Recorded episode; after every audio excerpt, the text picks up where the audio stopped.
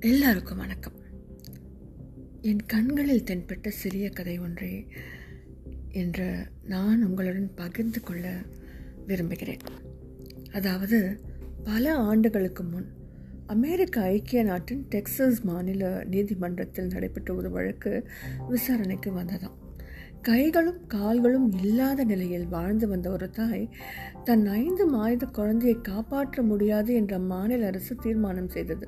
அதனால் அந்த குழந்தைய ஒரு குழந்தை நல காப்பக காப்பகத்தில் விட்டுடலான்னு அந்த நீதிமன்றம் முடிவு செய்து அந்த கேஸ் நடந்துட்டுருக்கு. ஆனால் தன்னால் முடியும் என்று நிரூபிக்க அந்த தாய் நீதிமன்றத்தை நாடினாராம்.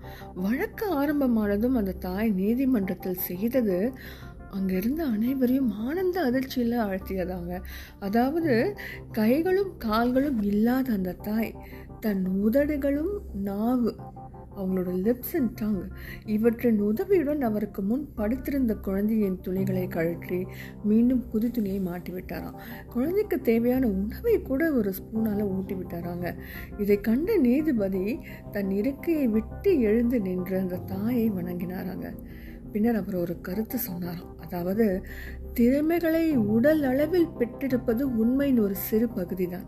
உள்ளத்தில் பெற்றிருக்கும் உறுதியே உண்மையான திறமை என்பதை எங்கள் அனைவருக்கும் உணர்த்திய உங்களுக்கு நன்றின்னு அந்த நீதிபதி தன் இருக்கிலிருந்து எழுந்து நின்று அந்த தாயை வணங்கி சொல் சொன்னாராங்க.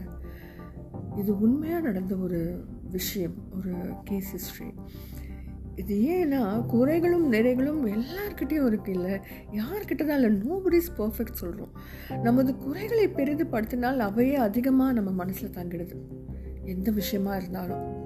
எனவே நம்மளோட குறைகளை பொருட்படுத்தாமலும் அதை எண்ணி கவலைப்படாமலும் துணிந்து செயல்படணுங்க நம்ம எந்த விஷயத்த நினைக்கிறோமோ கண்டிப்பாக அதை துணிந்து செயல்படணும் ஃபார் எக்ஸாம்பிள் நான் இந்த கதை சொல்கிற விஷயங்கள் கூட இப்படி தான் என்னால் முடியாது அப்படின்னு நினச்சிட்டு இருக்கிற நினச்சிட்டு இருந்த ஒரு காலம் இருந்தது.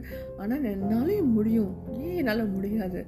முயற்சி தான் செஞ்சு பார்ப்போமேன்னு போல்டாக எடுத்த ஒரு விஷயம் தான் இந்த ஸ்டோரி டெல்லிங் எனக்கான விஷயம் இது. இது சின்ன விஷயமா இருக்கலாம் ஆனால் எனக்கு இது ஒரு மிகப்பெரிய ஒரு விஷயமாக தெரிகிறது. இப்பொழுது என் நண்பர்களோ இல்லை யாராவது இந்த கதை கேட்டுட்டு கதைகளை கேட்டுட்டு வந்து என்கிட்ட ஒரு வார்த்தை சொன்னால் எனக்கு அப்படியே பறப்பது போல் ஒரு ஃபீலிங்கு அதனால் கண்டிப்பாக உங்களுக்கு பிடிச்ச விஷயங்களை நீங்கள் போல்டாக செய்யுங்க. நல்ல விஷயங்களாக இருந்தால் கண்டிப்பாக அதை நீங்கள் போல்டாக செய்யுங்க. நம்ம திறமைகளை உள்ளே வச்சுக்காம வெளியில் கொண்டு வாங்க. இதுதான் நான் இன்னைக்கு உங்களோட ஷேர் பண்ணணும்னு நினச்சேங்க. இன்னும் பல சிறுகதைகளுடன் நான் உங்களை சந்திக்க வருகிறேன். திவியுடன் கதைக்கலாம். வாங்க. நன்றி. வணக்கம். thank you